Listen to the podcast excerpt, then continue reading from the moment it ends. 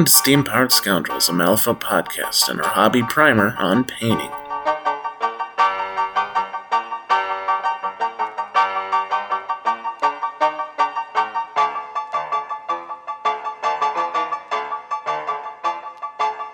Mm-hmm. When, and the thing that always threw me off is like how painting primary colors are different than like if you're in theater and doing lighting primary Oh, yeah. colors. Yeah, light, the light, and uh, what is it? I guess I guess that would be technically paint. Light and paint are the complete opposite of each other.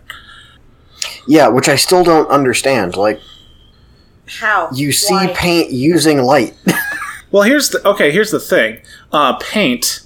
I guess we could start with, with this. Paint is the addition of pigment to things. yeah. Um, so paint is additional. Light, however, different colored light is subtractive. It is removing the other colors. Oh. So once you combine all the different colors of light, it becomes white because technically that is all of the light. Then at that point, just in parts. Whereas paint, you're combining all of the pigments, which you know can only go darker and blacker. I think that's the best explanation of that succinctly put that I've ever heard. Yay, Doug. Okay, Hooray. welcome to Steam Powered Scoundrels, a Malifaux podcast. We this is the uh, this is the painting primer. Hooray! Took us a little bit, but uh, we had more important things to go over in February, so we're getting back around to the PSAs. Along with that, uh, we'll be getting around to doing the primers. I'm still doing those, I promise, but they're officially cursed. Um, it looks like we- yeah, it looks like we'll be skipping over Guild because I really want Robert to do it, but uh, every time we've tried, something has either come up, and now he's has a much more important job to be doing because of coronavirus, and I, I still want him to do it. So we'll postpone that. We'll do Neverborn next once I find a Neverborn person, but it will also be shorter. I promise. Uh, I've d- just just flat out decided that we can't do it the same way we've done it before because I'm really sick of going over four, Four plus hours. hours of content editing. It is not good for my sanity. But this is a painting primer, and I figure painting is a little bit more important than assembly, so I brought on some uh, friends. You all know Roman. Say hi. Hi. Also, painting involves actual primer. Yeah, and Victoria, who's color commentary. Probably, because I don't know how much help I'm going to be. I'm still very new to painting. What are you assembling? Victoria's doing hobby. I am assembling Nani right now, Okay. and the voice. Nani and the voice. Cool. All right. So I've got kind of uh, show notes here to sort of keep me on track. And remember, this is primarily new stuff for newer painters. I'll try to throw in some tips and tricks I've learned for possibly more moderate painting people. I would not consider myself pro- professional. Maybe, uh, maybe a semi-pro. Like my painting is is good. I've done commission work before, but like not at all on the same level as people that do it professionally. Also, I'm very crappy at taking photos of my models. But when you see them in person, like Doug, I look at your stuff and I go, "You are at a level where most people, if they're if they hobby in order to play instead of hobbying for the sake of hobbying, they're going to look at your stuff and go, "Wow, that is smooth and crisp. How do I do that?" Aw, thanks. That feels really good. You're welcome. You're welcome. See? I told you your stuff is good. Yay! I, but you, the typical artists hate their own work kind of Yeah. thing. And also, I'm your wife, so I have to say nice things to you. Ow. ah, welcome to Steam Powered Scandals, a depression podcast. Oh, come on. I'm your host, Sad Doug. No, all right. okay, let's go. Let's go over supplies first. You know, the stuff you need to paint. I've got a nice little list here. Roman, feel free to chime in if there's anything you think that is, you know, really key. We'll go over the core items and then uh, some additional stuff as well. Let's uh, well, first up, primer. Primer is what you put on the models to uh, you know make it a lot easier to paint. Uh, consider like putting a canvas over your plastic to then paint on. It'll save you a lot of headache if you primer stuff, and it's really easy to do. It's probably the easiest step here. So just just primer your stuff. Depending on what you're painting, some models do come pre-primed. Um, that's amazing, and I wish more people did it. But Wyrd makes you uh, Wyrd lets you assemble uh, their models. So uh, you'll have to do the priming yourself. I like people always love complaining about assembly, but I find it super cathartic. And the fact that Wyrd's models are much more complicated, I also enjoy because at that point it becomes a puzzle. I think I'm pretty much the same way. I think you're the only people I've ever heard say that about assembling. Weird Like I had a lot of fun doing the Lampads. which I appreciate you doing that for me. Thank You're you. welcome, and they're freaking gorgeous. They are amazing. I'll also go out and buy uh, Tamiya extra thin cement. this, immediately becomes a commercial. I, uh, uh, like on painting things, people always talk about supplies and whatnot, and I've always seen the name come up every once in a while. It's like to me, used to me extra thin plastic cement. I was like, oh, okay. Well, I needed more exacto blades, and I figured I'd just get this because I keep losing the nozzles to my plastic glue from Citadel. And this comes with a brush, which is the most amazing invention. A brush. A brush. A brush. It's so nice. I know it it doesn't like melt the plastic quite as fast. So you can fiddle with it a little bit more without ruining your stuff. So I I've, I like this a lot more. So anyways, we're already we're already off topic. So primer, you need primer. Um, if you only need one primer, get gray. Gray works for everything. Technically, any paint works for any colored primer works for anything. But um, once you get into sort of more advanced stuff, eh, you can tailor your primer to sort of affect the overall look of your models. But gray's good. Gray's good. Uh, if not gray, then white. I think black is sort of the hardest to work with. I think. After you're done priming, then you need some paint. Um, go ahead and pick whatever your local store has. Yeah, support your local store. Um, I use Citadel because that's what my local store had, only had for a, the longest time. But I'm actually looking to s- eventually convert over to Scale 75. Looking forward to that. But what paints do you use, Roman? Uh, I honestly, at this point, I use a mixture of Vallejo because I like the dropper bottles over the uh, the Citadel pots, and I still have a few of the like. I went to uh, a craft store and picked up like the dollar tubes of of stuff because it turns out all the pigment is the same, and then it just you have to to thin the uh, the tube paint a, a good bit more. That's a good idea. Yeah. I, I used to I got into this with 40k, so I needed a lot of paint for cheap. and it turns out those tubes, which I've had some of them since starting 40k, Oh, are a lot of paint for cheap. Yeah. Yeah. I want to say, like, if you're thinking budget wise, Army Painter does a good job. It's pretty cheap, good pigment, not obviously as ton of work as your dollar store acrylics. Mhm. Don't use oil paint. Don't. Don't. don't d- no no oil paint, no watercolors. No, No. enamel. Don't use enamel. No. Don't. I guess, yeah, if, if you're new to this, then you might not realize that uh, you got to use acrylics, people. Uh, don't don't go to Home Depot and get like a quarter latex paint. That's a bad idea. like depending if you're playing like space marines i guess you can use i guess i'm not sure exactly what spray paint is but you can I use that wouldn't. I wouldn't. You could, but I wouldn't. I mean i wouldn't Honestly, either you, but you know what I before I switched to an airbrush, you know what I used to to prime all my models? The Rust-Oleum like times two, like black or white, works perfectly fine. Couple bucks get you a couple cans. Just uh, make sure you're doing it in a well ventilated area and not when it's cold. Yeah. yeah um my ba- I do I do it in my basement, so the fumes kind of permeate a little bit up into my living room, but A not little? bad. A little, a little, Sometimes it can get really bad. depending if I'm going a little too hard or not. Mm-hmm. but that way I don't have to worry about the temperature thing. So I guess oh, well, we can get in primer later. Primer later, but paints, yeah, yeah, get paints, and then you need something to uh, spread those paints onto your model. So some paintbrushes. Really, uh, especially budgeting and early on, it's not going to matter a whole ton of what paintbrushes you got, as long as they've got a decent enough point. Anything will work. Um, obviously, the more you get into painting, the more you'll probably want more quality brushes. I currently paint with um, Series 7 from Winsor and Newton. Yep, same Uh, here. Kolinsky brushes, whatever. I'm not sure what those what Sable. those words mean. Sable Yeah, is the word you're looking for. Sable brushes. Kolinsky's like uh, e- either a design or another company. I'm not sure how that all works out now that I think about it. Here, I'm admitting stuff I don't know. I, I believe it's another brand. I don't know.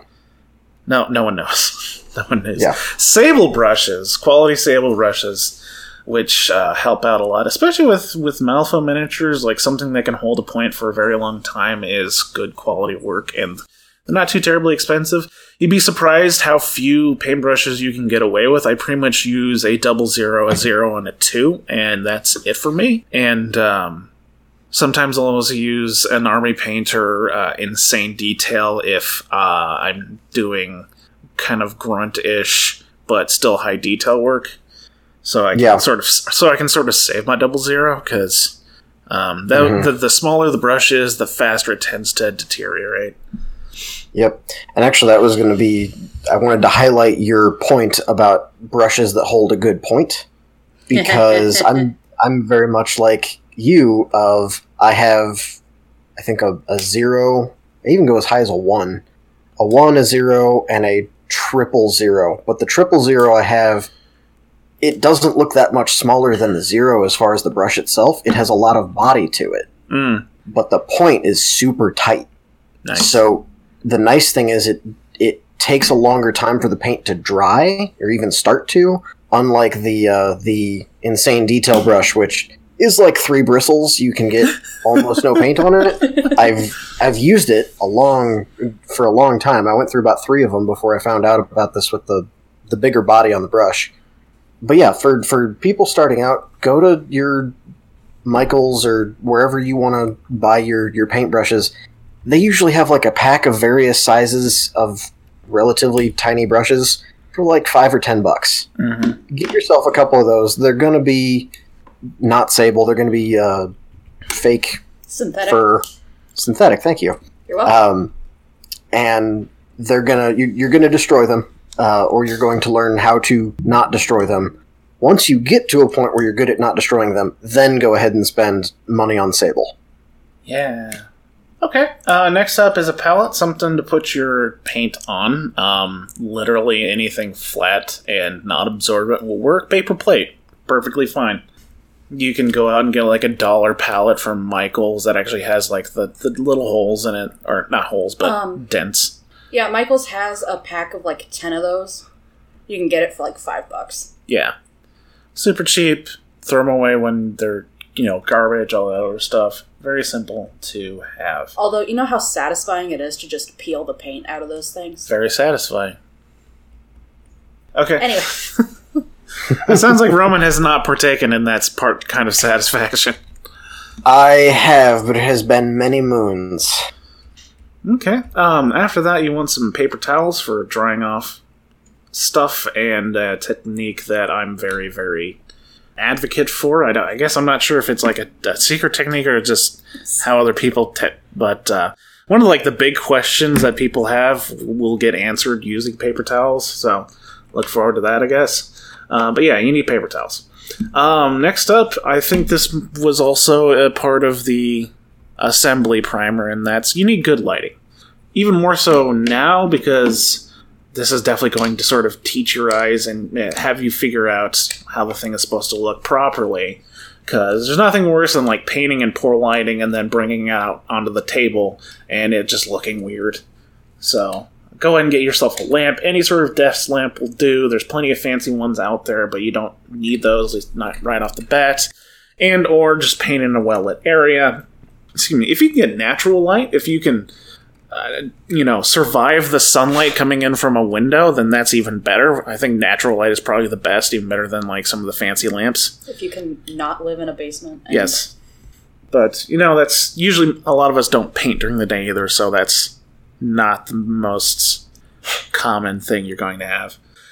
Yeah. And last but not least, you need the internet.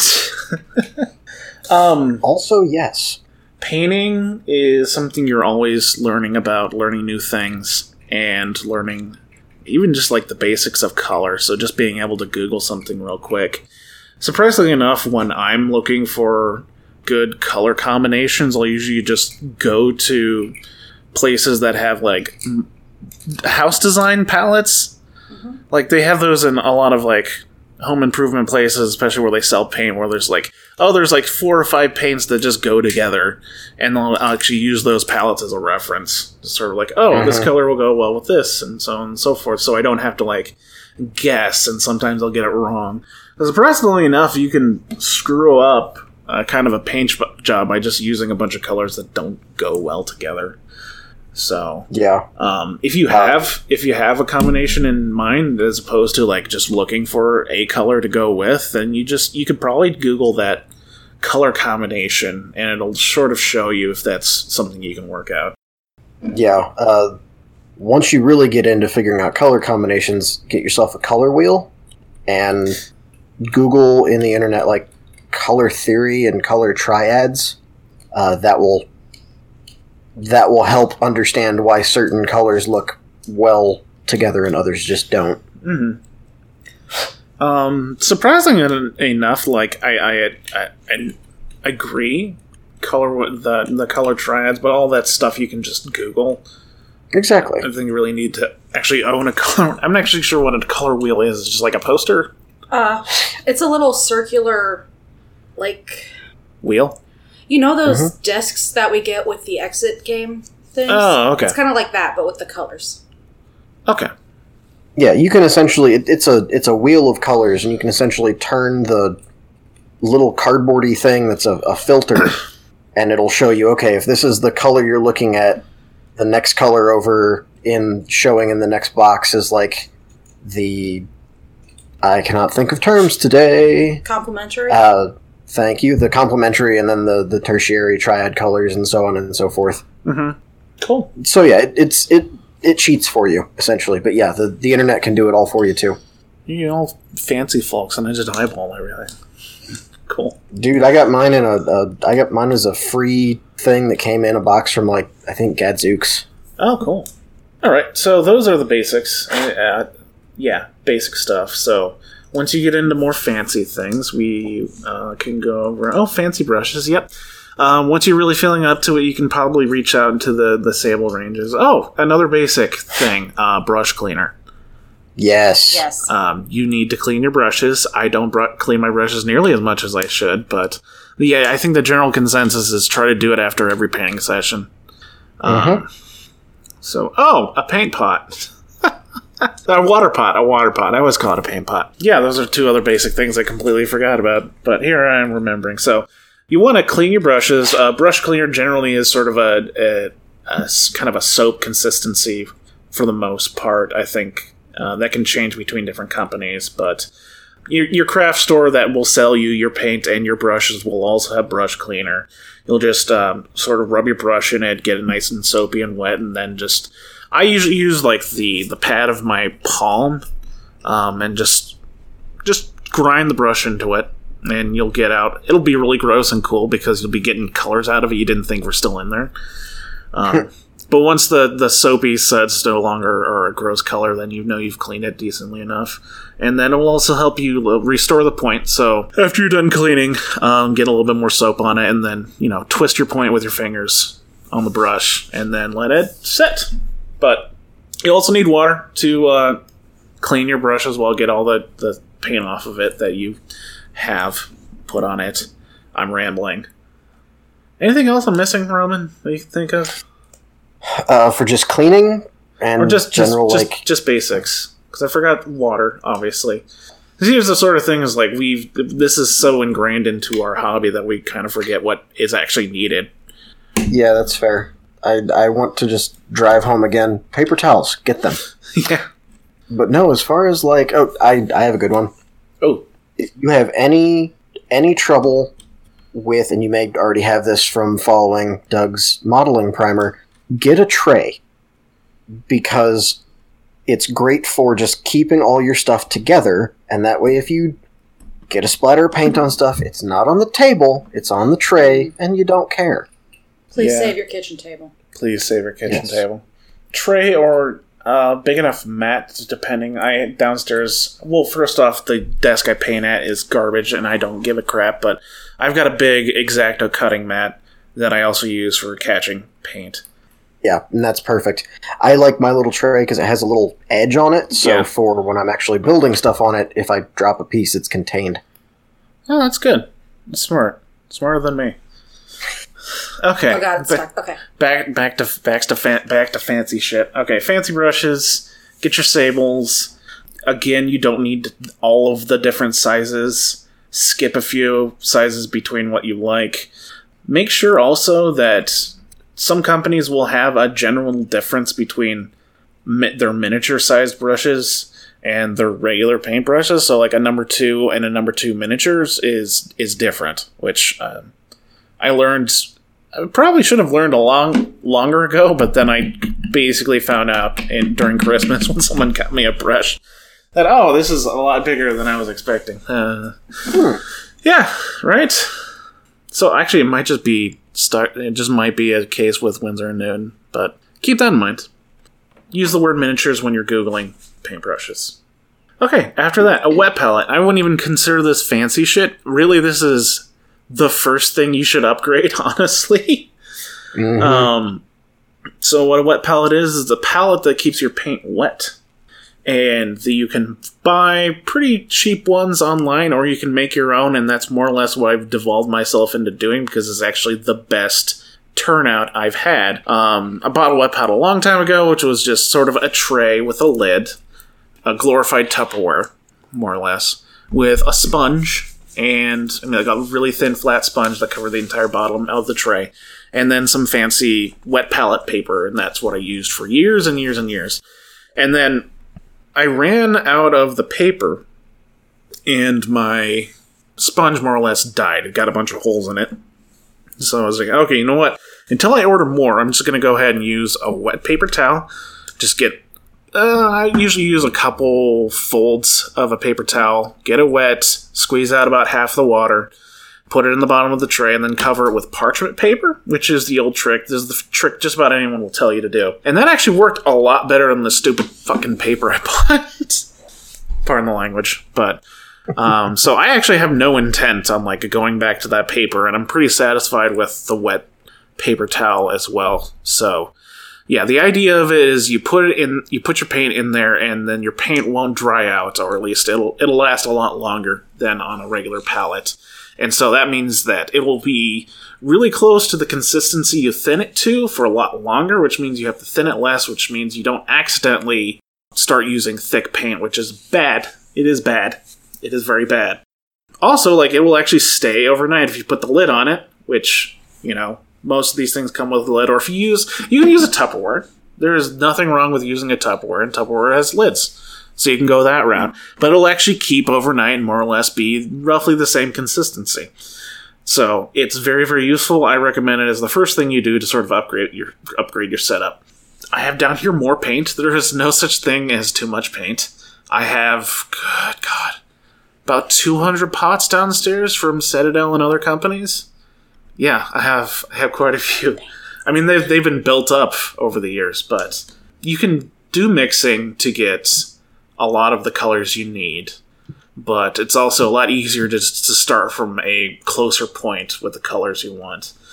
So go ahead and get more paint. Once that's easier, you can carry over into your inks, your shades, your glazes. These are sort of paint adjacent paints that are used for making the model look better that you can do with regular consistency paints. Those are pretty high up on the buy also level. Shading is very easy makes your model look a lot better. So um, I would almost say those are the next things you should get. I haven't used a whole lot outside of Army Painter and Citadel. Um, I know in some in some ways for some companies inks and shades are different and i'm not entirely sure what those are so i apologize but i'm sure you could google that excuse me glazes however work in a different way and we can get into those how those work later but let's move on uh, don't don't buy i think citadel is the only one that makes these and i don't know if they still make them or not don't buy dry brush paint it is a scam It's a waste. Yes, of it money. is. Um, what they are is they're basically already dried paint, and then you just jam a dry brush in there, and then you wipe it off a little bit, and you go to town. But the problem is it's very cakey, and then it itself it can still dry out further to a point where it is just a rock inside of a pot and you've wasted five bucks. Don't buy it. You can get into fancier lamps. We sort of uh, talked about or alluded to earlier. Uh, I think OttLite is kind of the the biggest name brand, but I'm sure there's other ones out there. Get what works Yeah. for you. There is Yeah. a really you might be able to find something uh, cheaper than name brand OttLite because essentially what you're wanting is a full spectrum lamp. Yeah, which is uh, the closest to like natural light you can artificially make, if I recall correctly. Yes. There's some. There was like a really cool setup that I want to do sometime, which is basically doing like a giant arch over your desk of LEDs. So Yeah. get What are those called? Uh, halo lights. Um, halo lights are like a circle that goes around your camera. Uh, this was just like a setup I saw on like Bell Wassels or something. But that would do a really good job of eliminating shadows on your model, which is cool and lets it you see it a lot easier. But you also still want like a directional lamp for color testing, or I'm not sure what the proper expression is, but you don't always want that fancy setup. You want a lamp that's just pointing straight down during times. At least I find it to be very useful. So Mm-hmm. Make sure the Um, light falls where it's supposed to. Yep. Um, I've gone through a couple paint apps. Uh, again, I'm not sure what there is out there for other companies, but the Citadel paint range had. I got a third party app for a long time until Citadel came out with its official one, which was really helpful in sort of teaching me what triads I should be using or what triads were designed to go together. And we're not talking about like color triads as in colors that complement each other. This is a triad of like a base color, a mid-tone, and a highlight color, which are all supposed to work together to simulate a single color. I found that to be really useful. I'm not sure if the new one still does that. It's been a while since I looked at that. I apologize. Do you have any sort of apps or things you use, Roman? Uh, I do not. Okay. Well, that's that's definitely optional. All right. Okay. So you got your stuff. You got your minis. I guess minis is probably an important thing to have. Yeah. Yeah. Painting Like, wise. I had I had one other uh, piece of non-standard equipment that I yes. within the last two years or so I got, and it has changed life. Uh, is a miniature holder. So like if Paint we're if we're trying God, to paint yeah. and we're holding the base for forever, that tires your hands out. Whereas, this is something where you can basically lock the uh, base of the miniature into something more ergonomic, and you can hold onto that with your whole hand instead of just your like thumb and forefinger. Uh, the one I have is also pretty cool because it has like a like a metal stick that kind of curves up over the miniature. Uh, which at first you're going to look at and go, "What is this for?" It's a place to rest your hand with the paintbrush Ooh. to where it's not where, where you're not trying to like make a straight line or color a tiny part of it while freehanding it with your hand not supported. Nice. Yeah, I've seen these out. I think GW makes a plastic one. Mhm. Uh, there's probably other ones out there. The one I have is a Wrathcore, R A T H C O R E. They're nice wood. Uh, they have a bunch of different, well, not a bunch, but a few different styles of them, different sizes uh, to hold different stuff. Very cool. Yeah, we've got Citadel handles. They don't have the the support bar thing, which I've got seems my, really uh, useful. I've got my bondage handle here though. So. Yeah, you got the one with the clippies on it. Yep. Yeah, Um, those that'd be another good one. And some people might want a uh, a magnifying glass Oh, or like a, a magnifying lens thing. Yeah, yeah. yeah. If you if you got the bad eyesights, or if you want to get into super duper detail, go ahead and use it. With how small Wyrd is already, I mm, okay. Yeah. I'm not saying I I might cut this out. I'm not saying don't buy one, but if you want to be super duper professional, go with that. But as long as you can see it relatively well by itself, you're looking at detail. You're possibly looking at detail that no one else is going to see, like ever. Yeah, I would I would say whenever you're working with a magnifying glass or even even anything with a miniature, like every so often, just remember you're playing with these things at like at least arm's length away, and you're painting it at probably like a foot away from your face. So every now and then, just kind of hold your arm out and go, "Oh, it does look a lot better out there," and I'm trying to blend this thing that no one's going to notice. I'm spending too much time. Okay. So I'll go ahead and say that quote again because I kind of have it in here. It's like, once you get past the point of just designating certain parts of the model as a certain color. The second you advanced from that basic concept of miniature painting, all you're trying to do is cheat your brain. You're just trying to lie to your eyes about what this thing is and how, more or less, you're, you're trying to lie about depth and size. You're trying to add details to it that are just impossible at the size the model is, because that's what a real life thing would more look like. So, um, how do you paint? And I kind of have two sort of techniques here, and they're not too terribly different, but one I did for the longest time and one I do now. And they have their pros and cons. So first off, regardless, you've got to you've got to prime the model. Prime your model, prime it, Prime it. prime it.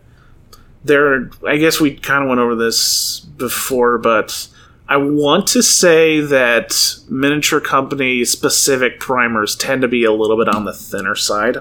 A bit. You can definitely do perfectly fine with store bought primers.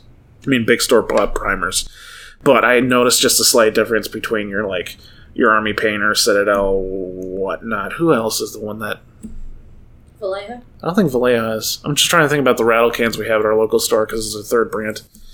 But uh, again, it really depends on how much you care about the tiniest tiny details and what you can afford.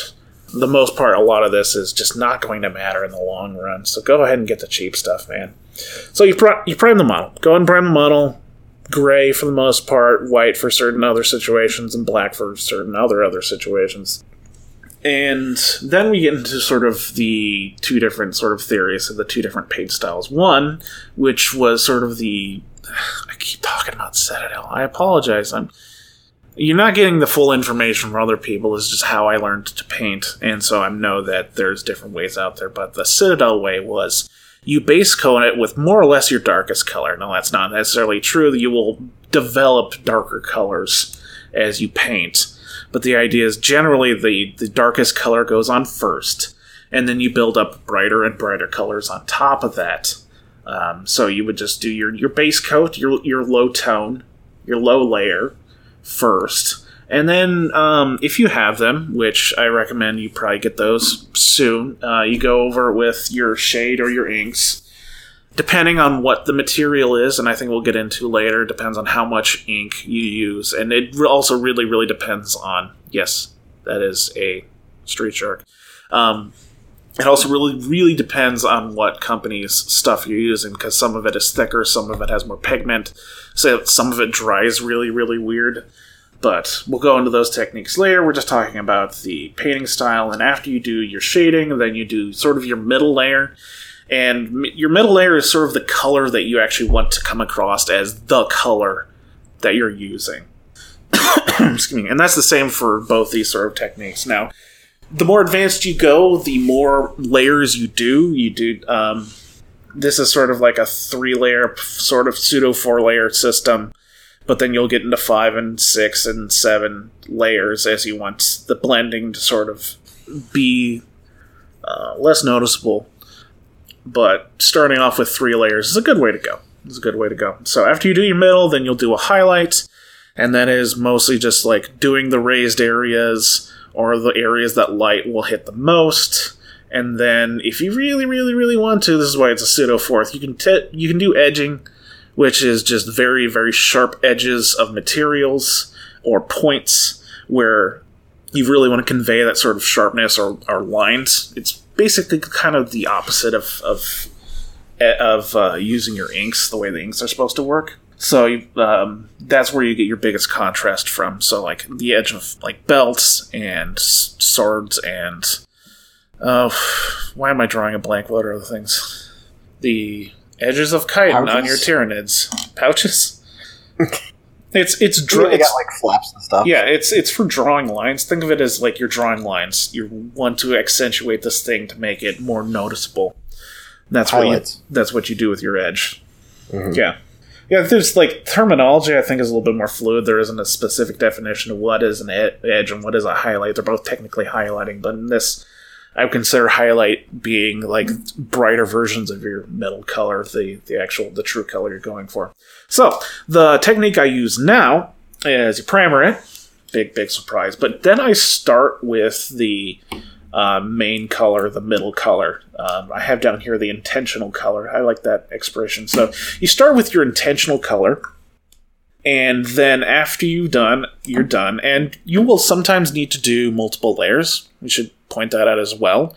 Depending on how thick your paint is, color you're using, you will probably need to do more than one more than one layer. But um, that's good. That means your paint is thin. It means that you're not destroying detail by having super duper thick paint. But yeah, that's a bit of a forewarning for you new people. You will sometimes have to do multiple layers. That's that's fine. It's not going to be that big of a deal, I don't think. But after you got your intentional color down, then you go for the sort of lower, or what I referred to as the base color before, and you paint in the shadows. And you sort of determine the shadows by using, uh, for the most part, what I use is, is the lamp, the directional light just pointing straight down, which gives me kind of an idea of what's supposed to be in shadow and what's supposed to be bright. And then I'll paint that stuff in. And that tends to work out a lot better for me than building up from the lowest color, but it might not work for you. But after you do the shadows, then you do the shading um, or inking or whatever that stuff. And then the highlight color and then the edge, as we talked about before. So that's sort of a pseudo three color system with five paints, more or less. Does that make any sense, Roman? That makes perfect sense. It, uh, yeah, I I'd heard highlighting or edging, as you put it. I hadn't heard that term honestly before. Everything I'd heard has been like second or third highlight. I'm like, oh, okay. Yeah. So yeah, just just as a, a point for everyone listening, you're gonna, as Doug said, the terminology is a little fluid out on the internet and wherever you can find this. So kind of feel it out as you read it. Yep. I probably again borrowed that f- because that's how Citadel taught me to think. Now they had, I don't know if it's still called that, but they had an edge, quote unquote, line of paints. So that's kind of where the tone came from. But whereas a highlight can be over like a fold of cloth or like a shoulder pad or something, well, that's intent to show that the color has more light on it and thus bri- brighter. Edging is specifically there to pick out specific lines or edges of objects, which tends to be like an almost white color tinted to the the the color you're using. So if you got a brown, it's going to be a light tan. If you've got a red, it's going to be a near pink, that sort of thing. But um, how do do you use either of these two sort of systems, or do you have something different you use? I guess. How do you paint, Roman? I I kind of do center start. I definitely again coming from 40k, although I I didn't like read Citadel, but I I ended up going to like uh oh, I haven't even been there in a minute. Uh, Bell of Lost Souls and uh, you know all, all the 40k like websites essentially. I, that's kind of where I learned initially. So I did the the Citadel stuff for a while, and then I've switched to more of a center start idea. Um, and then lately, I've been trying to push myself and doing more glazing and playing with more specific light. And uh, I think the the best thing I've been working, or best thing I've recently been told, is again, since you're playing with these things three or four feet away from your eyes, push the uh, the contrast as much as you can. So makes your darks darker and your lights lighter. To the point of when you're working on it, get to the point where you are uncomfortable and you think it looks bad because it is so contrasted. The, the contrast is too high. Because when you hold it out at arm's length or put it on the table, suddenly it just pops. And that was told to me by Craig Shipman himself uh, when I was working on my Neverborn Rider. Okay, Hooded Rider. Yeah, Hooded Rider. Uh, and uh, he told me that one, and a good way to kind of figure out where the light should hit is get yourself a directional light, but uh, take a black and white picture of it, of the model, with the light coming at it at a certain direction. Because that'll really show you where the, the highest highlights should be. Yeah. And then you can yourself add the color back. And then you can really up the contrast to make that easier to pick out. Yeah.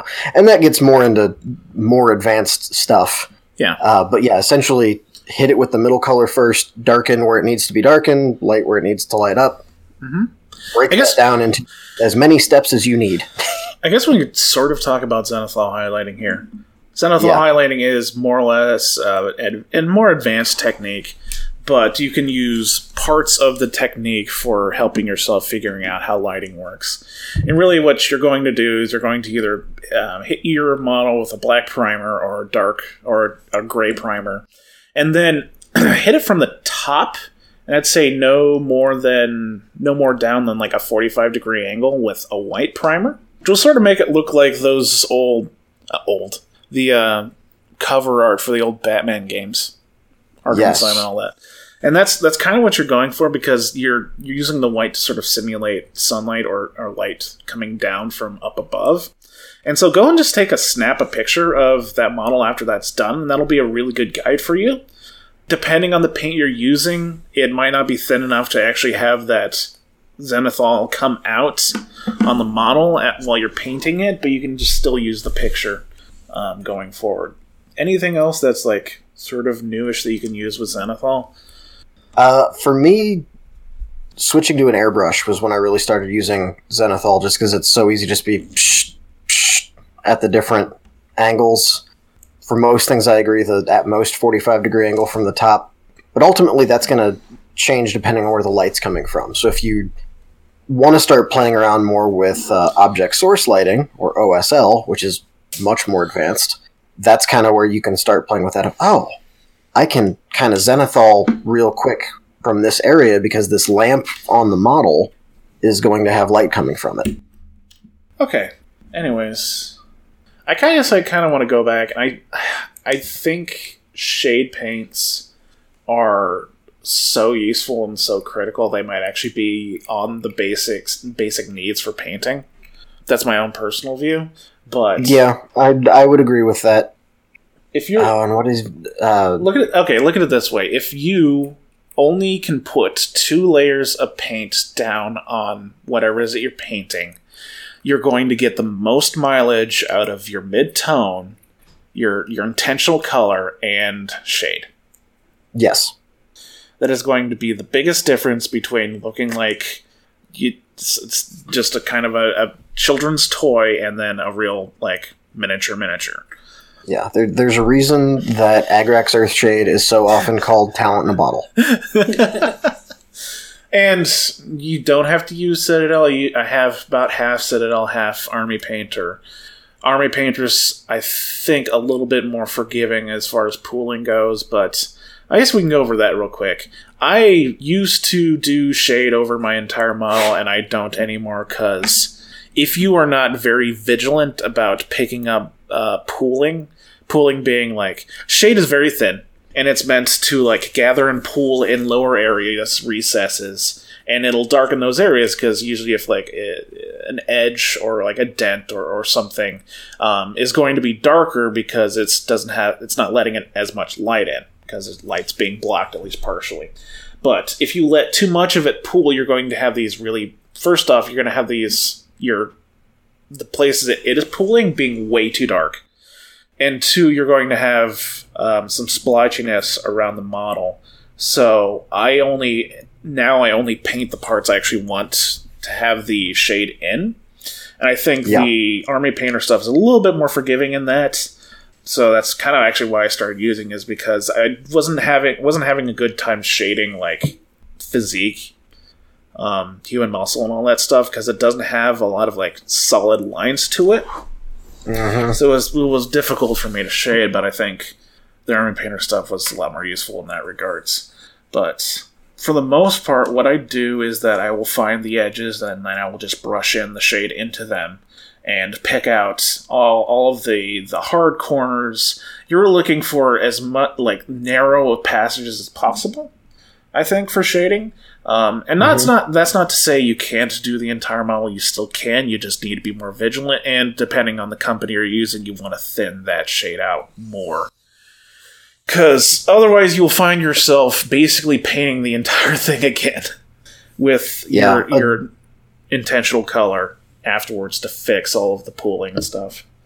Yeah, and if you're gonna do the whole thing, don't try and do it all at once. Do like one facing of it, let it dry, do the other facing of it. Because if you're trying to get like under something, and you've already done the top of the model, if you have to turn it over to get under it, all of the shade's gonna go to the top of the model and sit there and start to dry. That is not good. That is a good piece of advice. Thank you, Roman. Mhm. Okay. We've been over taking care of your brushes. Test models. Oh, that's nice. If you go out and buy bones, people, Yes, bones Unless- are amazing. unless you just happen to have a lot of models sitting around you don't care about, go out and buy some cheap models so you can do testing. It's better to know what paints you want to use and what techniques you want to use beforehand than just trying it out on the model you intend to put on the table. And so, bones are, are sort of the, the shorthand for um, cheap miniatures. but they're decent Yeah. quality. They're still they're still pretty cheap though, so that's that's good. Yeah, they're, go-to. they're by Reaper, if I remember correctly. yes, Reaper bones, yeah. Or if you want to spend a little bit more, the uh, current D and D minis are pretty nice, and they're pre-primed for you. Yay. Okay. Thin your paints. Oh yeah, I'm surprised it took us this long to get to this part. Okay, thin your paints. Everyone tells you thin your paint paints. It is a meme in the painting community. I guess is a community at this point. But you gotta thin your paints. All, all the stuff that comes in the t- pots, if it was properly thinned when they shipped it to you, it would be fucking huge. Yeah. So they say so they send you, you know, thick paint and they expect you to thin it and you need to thin it. Depending on what you're using, water will work well, but there are certain other like things you can get. Um, I think Vallejo airbrush thinner is really popular. Citadel has its own really expensive thinner that I can't remember the name of. Get I you could probably do multiples or at least try try it out with water and see where it gets you. Um, this is definitely kind of a what works for you sort of a situation. Go ahead and test the different ones out. But no one ever tells you exactly how much you need to thin. And the sort of the obvious reason behind is because it really depends on the kind of paint and who it's from. Because thinness can even vary greatly from the, from the same manufacturer from color to color and sometimes even pot to pot. So it's up to you to figure out when it's thin enough. And this is sort of a thing that takes you a while to learn. But I'm going to go ahead and explain the system I came up with that I'm most happy with. And maybe that might save you some time. Um, this is where the paper towels come into come into play. So what I'll do is that um, I got some dropper bottles filled with thing right now i'm using the whatever the citadel stuff is but um, that's another purchase that might be good is like if you want something to be easily measured out you might want to get some empty dropper bottles and fill it with whatever crap you're using. Um, definitely don't want to use the pot of whatever citadel's thing is because then that'll get contaminated no one wants that.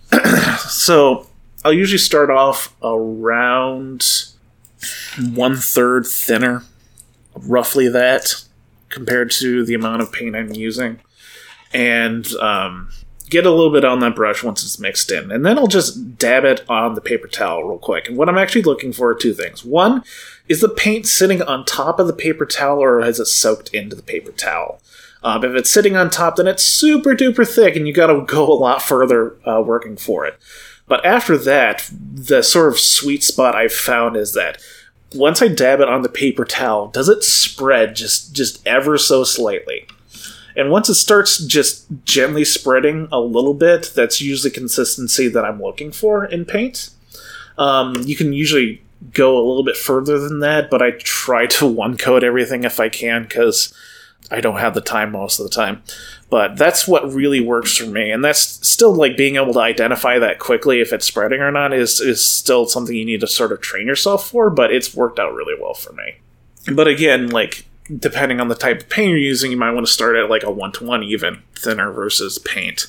But the nice thing is that you can fix it either way. You can add more paint from the Potter bottle to thicken it up, and you can add more thinner. You just don't want a massive blob taking up like a third of your palette trying to get this consistency right. But that's what works for me. Um, do you have any sort of like tips or tricks for thinning that you want to share, Roman?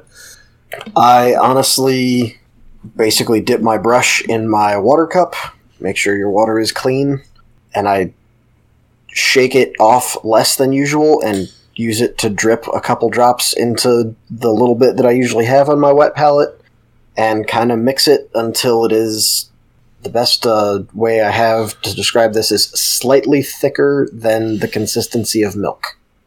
Whole milk. Yes. For the longest time, like I heard this advice before I was like really mini painting, and I was very confused because my family only drank skim milk. I was I was a tortured child, and that's that's that, that's definitely not the consistency you want. Yeah, no, no, you do not want skim milk paint. This will get you nice thin layers, uh, which will mean you'll need to do more of them. Yeah, So that might be something to work towards as you go from beginning painter to working into an intermediate, especially if you're like me and, and you really are painting things because you want to play with them. I'm at a point where I have enough stuff where I'm playing with them right away. Newer people put paint on models if that's what you're wanting it to be. Know that you will improve over time and whatever helps you feel good so that you feel like you are learning as you are painting. That's the important part here. yeah, cool. Once you get into thinner paints, you will need to manage the amount of paint you have on your brush more so than normal. Um, one of the worst things you can do is get like a brush load full of paint that's relatively thin, and the second it touches that model, it just shoots out all over the all over the model.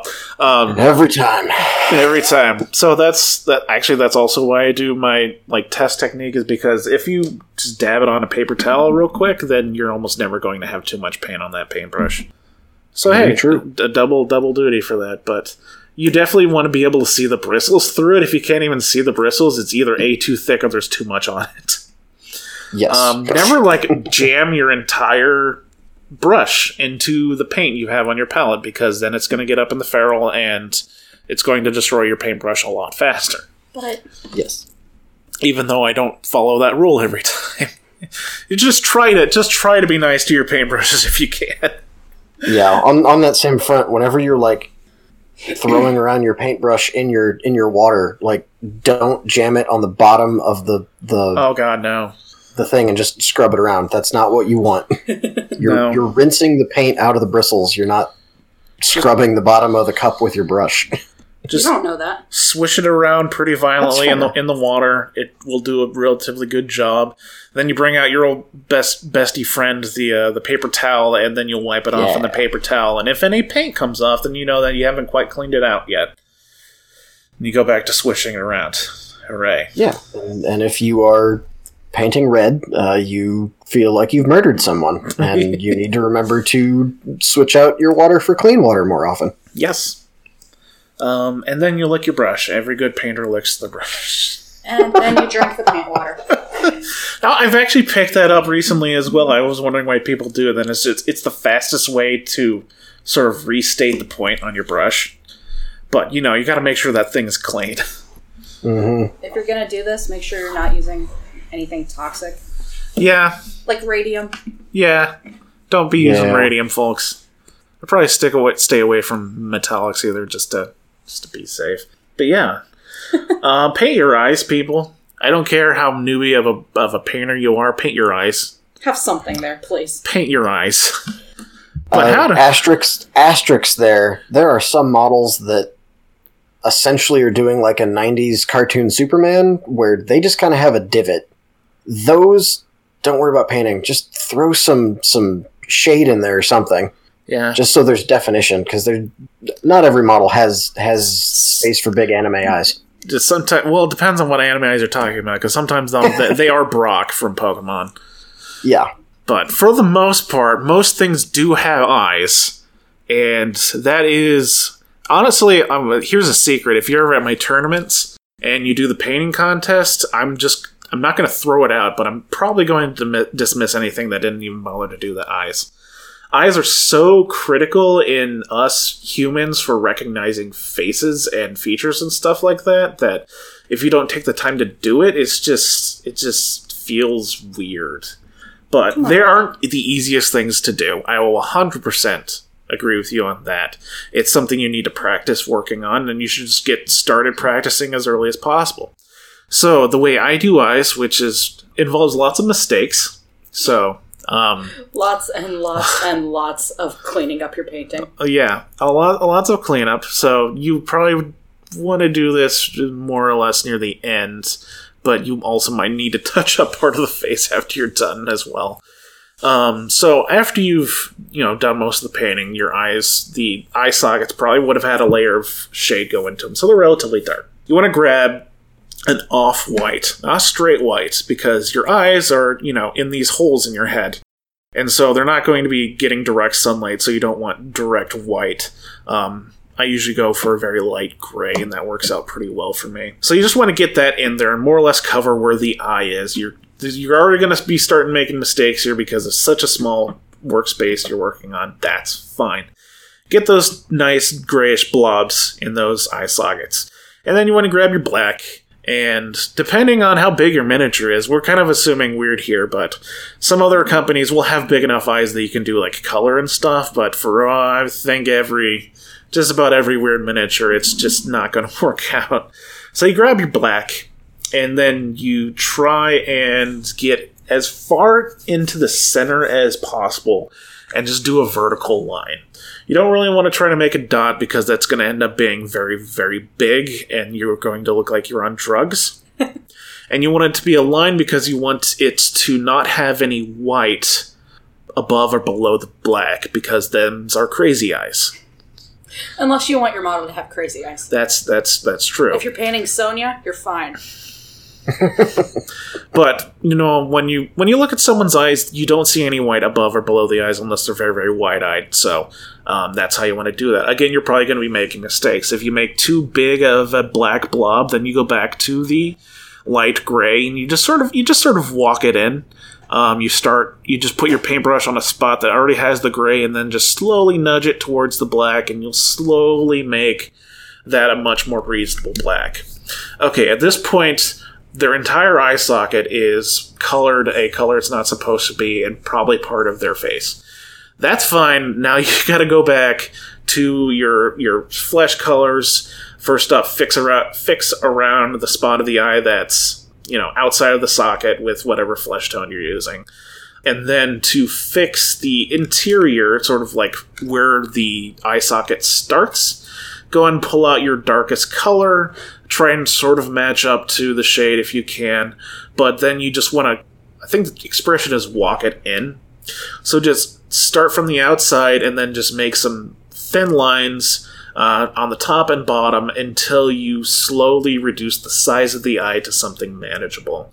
And sometimes you might overdo a little bit and there's just like a tiny slit there, but as long as you can see white, black, white, your eyes will almost always just register that as that's an eye. Maybe they're just squinting slightly. See, this is why zombies are superior because you can just paint the whole thing white and nobody's going to ask you any questions. Yeah, or gremlins, which are I think canonically gold, although I'm not sure if they have irises.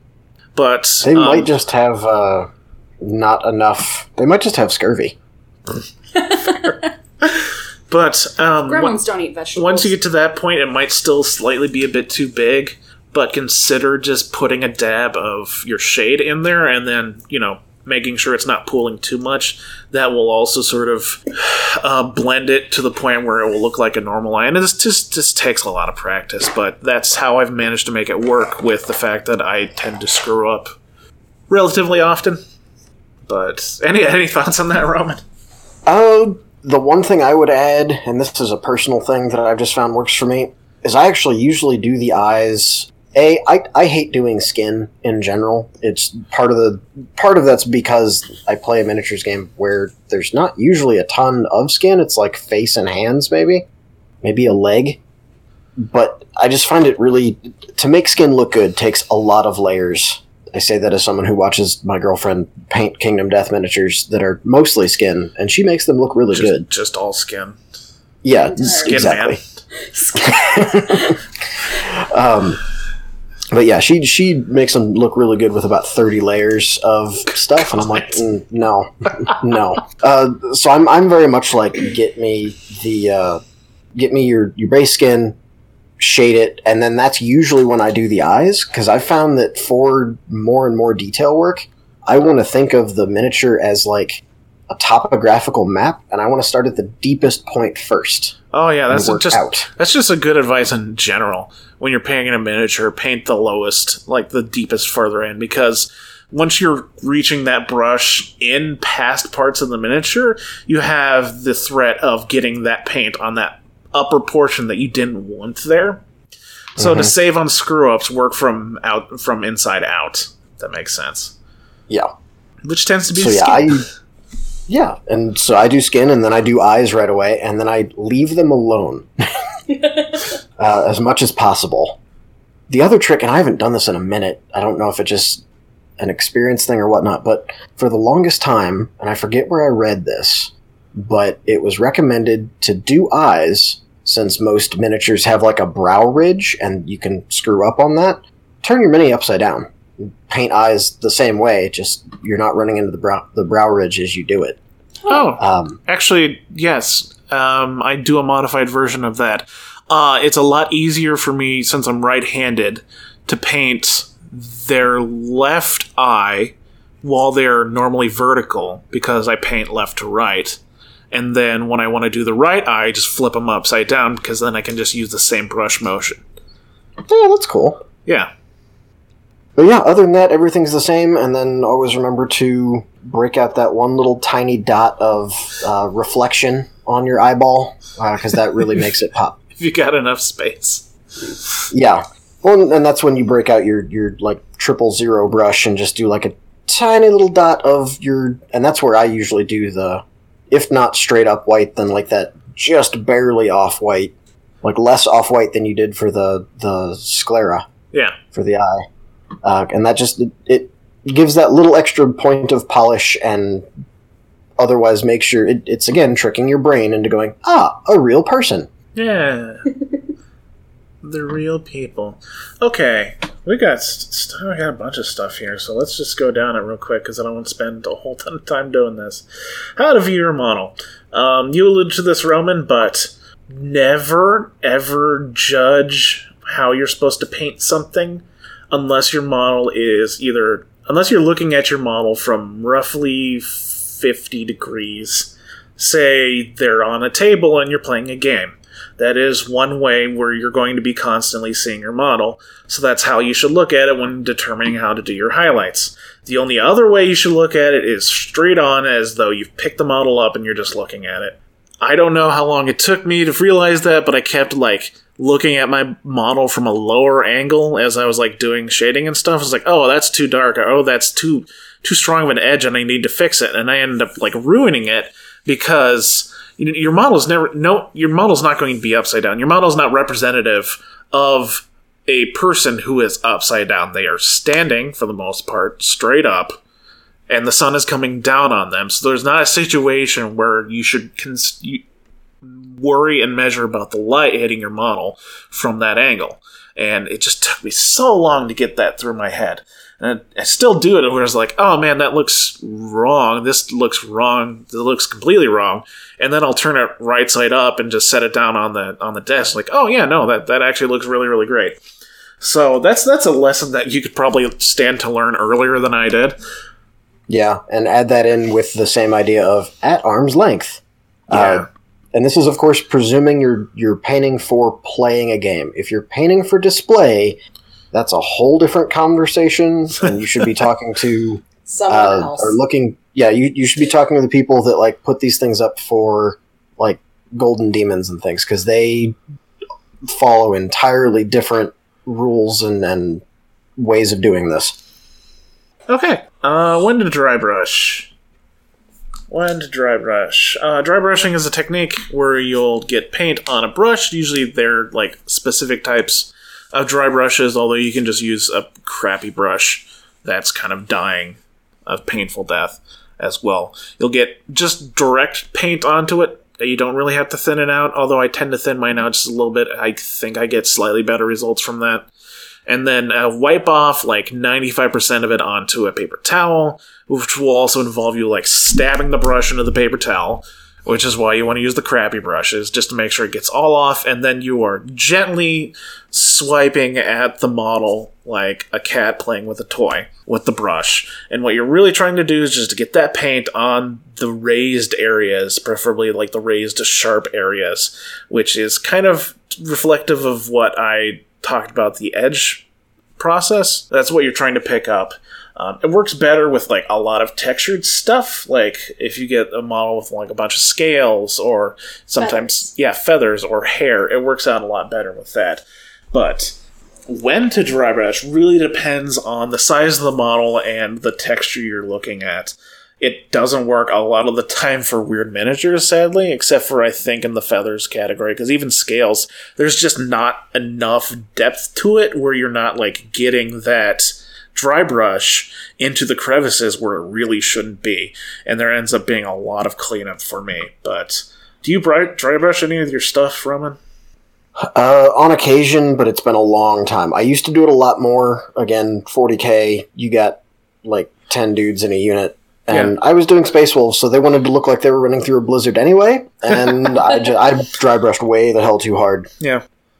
But yeah, the the uh, crappy brushes that you get to start off with, as they start to die, they turn into dry brush brushes. Yay. Um, if you do this to your uh, sable brushes, uh, someone will cry. It'll probably be me. We'll send Uh, the brush and- police. oh, we'll send the brush police. Yeah. They're European. Um, but yeah, no. I anymore if I'm dry brushing, it's it's for a more organic look, like you said, or if I'm doing like ice. It's really good for for snow ice looking stuff. oh, yeah. Or if I want something to look a little dirty, like if I have someone in like khaki pants and they have a bunch of pockets or something on them, and I want to just look like they have just desert dust all over them, I'll take a, a lightish brown and just dry brush the crap out of the pant folds. I think I, want. um, We're just rambling here. I Completely devolved, devolved from the list. I did dry brushing for my rogue necromancy and also my um, carrion emissary for the feathers. Yeah. Oh yeah, those are those are perfect examples because they're also both larger models, Mhm. so there's naturally more texture and there's more real estate for the texture to, to be and for the dry brush to do a good job. Yep. And a lot of edges that you don't want to edge individually. yeah, it does take a long time to to do edging that way. The only other thing that I would suggest you do dry brushing for is if you want to make something look dry. Ah. Surprisingly enough, a a bunch of very small lines in a non like standard pattern makes things look dry. I think the only thing I can recall really that I've used it for weird miniatures has been zombies of all things. Yeah. Like th- for the most part, unless they've been sitting in, in muck, they're- the the desiccated body is going to be slightly drier-ish. At least that's how I did the technique. It looks good, just trust me. okay, that's dry brushing. Let's um, always pick your your triad. I like I like saying triad. There's a lot more layers that go into it, but sort of your three general ideas: the shadow, the intended color, and the highlight is pretty much how you're building this paint scheme. Always pick those out and hold them together before you paint your model, just to make sure that they're going to show what you want to happen. I have done it on multiple occasions where I've thought I had the right highlight color and it ended up looking like garbage. So, unless of course you're building up from a single color, use it mixing in other ones, in which case just throw that advice out the window. That's actually probably safer than picking multiple colors without changing what their hue is. Yeah. Speaking of colors, uh, what would we like to say about which colors are hardest to paint? Um, yeah, warm colors. Let's let's get into that. Okay, there there's more than just warm colors, but I think the the big th- four or five are red, orange, yellow, black, and white, and sometimes green to a degree. And that I believe is mostly because trying to do a highlight color is not just making the color lighter with white. And same for a darker color. It's just not adding black. It doesn't really look right. And especially if you're going for vibrancy it just doesn't look vibrant at all. You can get away with Yeah. that with blues and purples to agree although you can mix those guys together a little bit too some effect. But really it's it's the warm colors and then green. And i think well i haven't had a whole ton of difficulty with those colors, primarily because I maybe stumbled across.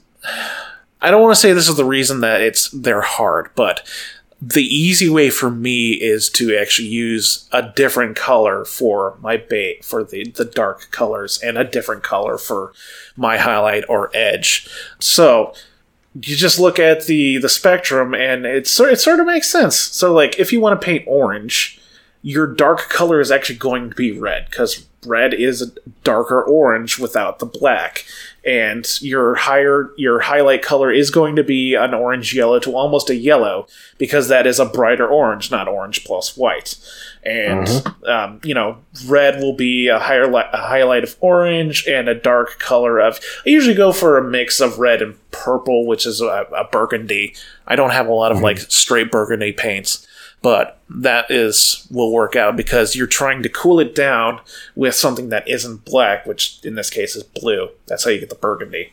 Yellow, again, you'll want your low color to be orange. Um, yellow is the only one I think where you can your your your edge or your highlight can be a mix of yellow and whites because at that point there's nothing really brighter than yellow except for white. Um, yeah. Although green, again, if you want it to actually look like a bright, vibrant green, then your highlight is going to be a mix of green and yellow, not green and white. So that's for those colors. For black and white, it's a little bit simpler of an issue of if you cool down, if you gray down white too much, then it becomes gray instead of white. And if you light up black too much, it becomes gray instead of black. And the trick there is to actually add color to it. And it's a lot more fun with white than it is for black, but my general uh, go around is you can do a little bit of gray and still make it look like black, but the safer option I think is to do like the darkest effing blue you can make. Almost like a dark turquoise, even, which doesn't get it gives the appearance of black more than uh, straight dark blue does. Yeah, get that that midnight blue. Yes, that, that that's basically your highlight color because you can't your your darkest color has to be your straight black. But to build up a highlight without making it look gray is sort of the challenge, and I think it's a lot easier to mitigate if you use color. And that's actually the same way to uh, do white because your highest, your brightest color is just it's just going to have to be, white. So how do we make your midtone and your your sh- your dark color something that isn't just a different version of white or gray because it's just going it's just going to come out looking like gray. I have not gotten it to work a whole ton, and again, that's just adding color. Um, if you want to go warmer, I would do like maybe even a bit of a tan. Tan tends to work better for me as far as far as you like a very very light tan as your darkest color goes a long way because in nature there's actually very very little white it's just a very, very bright version of a different color. And so that's how we're kind of reflecting that. And white is actually a lot of fun because you can sort of detail it and give it personality and feeling depending on what darker color you're using. One of the most fun things is to do cool white, which is like a baby blue building up to your highlight being white, and it makes it look very cold and very clean. And that's one of my most favorite uh, colors to paint. But if you want it to be warmer or a little bit dirtier, then you probably want to go more towards the tan or um, there's another color I'm trying to remember that I kind of use for base. I don't do nearly as much warm white though. Maybe the tiniest bit of yellow, tannish yellow. Yeah, some somewhere in the uh, the more yellowy into brown earth tones is probably where you're going for that, and then Yep. for the the cool, you're going blues and grays. blues and grays. But I mean, it's really good again for the internet. If you look up pictures of things that are white and then you just pick out the parts that aren't in direct light and you look at those colors individually, that's a real great thing about technology is you can actually just use the eyedropper function on a lot of different paint programs to pull out that darker color and look at it by itself because if you're just looking at the, the picture straight on your eyes want to say yes that's white all of that is white but you use the eyedropper and you pull out just that single color in the dark area and you look at it by itself and it's like oh that's that's that's not white. And it, it blows your effing mind. That's how i do white. That's how i do black. That's how i do red orange and yellow. And it's worked out for me so far. If you don't want to go as vibrant and you're perfectly welcome to do for the most part you just add in a little bit more brown tends to mute things takes them make, makes them a little bit more relatable just don't go straight brown mix brown into whatever color you're um, using also as well you can actually add the same sort of warmth or personality to that particular color color by your Shade. and so if you want the thing to look more dirty or worn out, then you actually want to often use uh, Agrax Earthshade or your brown shade, regardless of what the color is, because it will blend a little bit. But the idea of the shade is one, it's the darkest part of the color, or two, it is like the just collection of all the pigments in whatever material that you're painting. And so, if it's dirty, it's going to have brown in it because dirt is brown. So that's where the Agrax will come with, in with. But if you want more muted stuff, not brown wise, but like a more technical or metallic or um, almost if you're like looking at trying to replicate cel shading, then you would just want to go for the straight black shade. Is there anything But else? it's all good information. it is good information. I'm, I'm just trying to trying to give as many tips as I can for new painters and maybe additional stuff for people that are more familiar with it. But maybe someone else can learn. That's not a beginner painter. I guess is what I'm trying to get at. yeah, ultimately, like we could do a hundred episodes on this, and we would never cover everything. The internet is there. We're giving you some some good starting points, and start there, and and onward with the journey. Go you, listeners. Yes, go you. All right. Yeah, I think that's everything on my list. Really, uh, Victoria. Anything else you want to say? Uh, no. Okay. Roman, any last parting words? Take care of your brushes, and they'll take care of you. And hold your miniature out at arm's length. Yes, definitely. Unless you're actually painting it, then just get your nose in there. Yeah, yeah. Oh, In uh, fact, uh, su- super, uh, uh, super advanced technique. Paint only using uh, your like hold your brush in your mouth. um, good luck with that. I'm not going to ask anyone to do that. Oh, well, one last real quick piece of advice. You've reminded me of that. Don't judge as to whether or not your coloring is good until the paint dries. Paint will change color as it dries, and it will blend a lot better once it's dried. So don't immediately think it's like, oh man, this is this is too bright. This is not going to work at all. Just give it a little bit of time before you judge it. Okay, that's That made me think of another thing. okay. Um, and this this is so. I have a few friends who, and I've I've gone through stages of this as well. When you look at what you've done, you're like, this is crap. I'm never going to get anywhere. Look at what you know Doug can do, or whoever your your friend who has been painting longer than you, or just has that really annoying natural talent for it. Don't compare yourself to them. Compare where you are now to where you were previously, and you will do a better job of seeing how well you've come along. This can be tricky to do because you also do want to look at people who are further along on their creative painting journey than you so that you can aim on where you want to go next. But don't compare yourself to how good they are versus how good you are. That is down down that way lies madness and depression. Yes. And you're painting your stuff. That's that's more than some or other certain people in these hobbies can say. So at that point it is already a point of pride. You know, detail and quality just are ancillary to that. You've painted your stuff. Be proud of that. And you will get better the more you paint. Hi Wednesday. Needy cat. Um, for those of you out there, never, ever, ever belittle someone for their paint job. I will stab you. They are taking the time. paintbrush. They are the. We'll personally find you. I'll personally find you and stab you. They are already probably very critical of their own work. You don't need to rag on them. They are making the attempt to paint. They are obviously going to get better with more tries. Fuck off. It is so horrible when people like mock other people's paint jobs. Like they've painted it. They are trying. They are going to get better. Shut the hell up. It's painted models. It is not green plastic. What? They're the only person that it's allowed to make fun of their own paint job. Okay, fair. Yes. You you I will not stab you if you make fun of your own paint job. Though he may give you a hug and say, compare yourself to where you were six months ago. Yeah. And if he won't, I will. Okay. One of us will hug you. But only one. we won't both hug you. That's illegal. Yeah, and, and after after coronavirus is done, like currently, you're going to get a, a thumbs up and a wave from six feet away. Good job, guys. Well, hopefully you got something out of this. Uh, definitely enjoy painting if at all possible. Stay safe, stay healthy. And next time we'll maybe cover basing. I think that's the only other primer that I can really do with any sort of knowledge of. So look forward to that in like three months.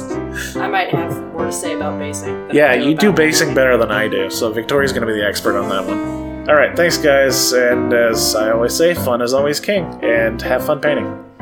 Yeah. Yeah.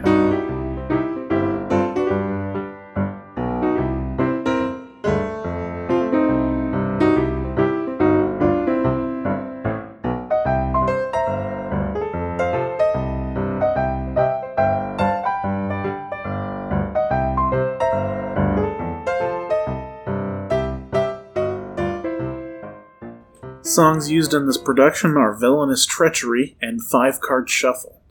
All music is created by Kevin MacLeod and is licensed under Creative Commons.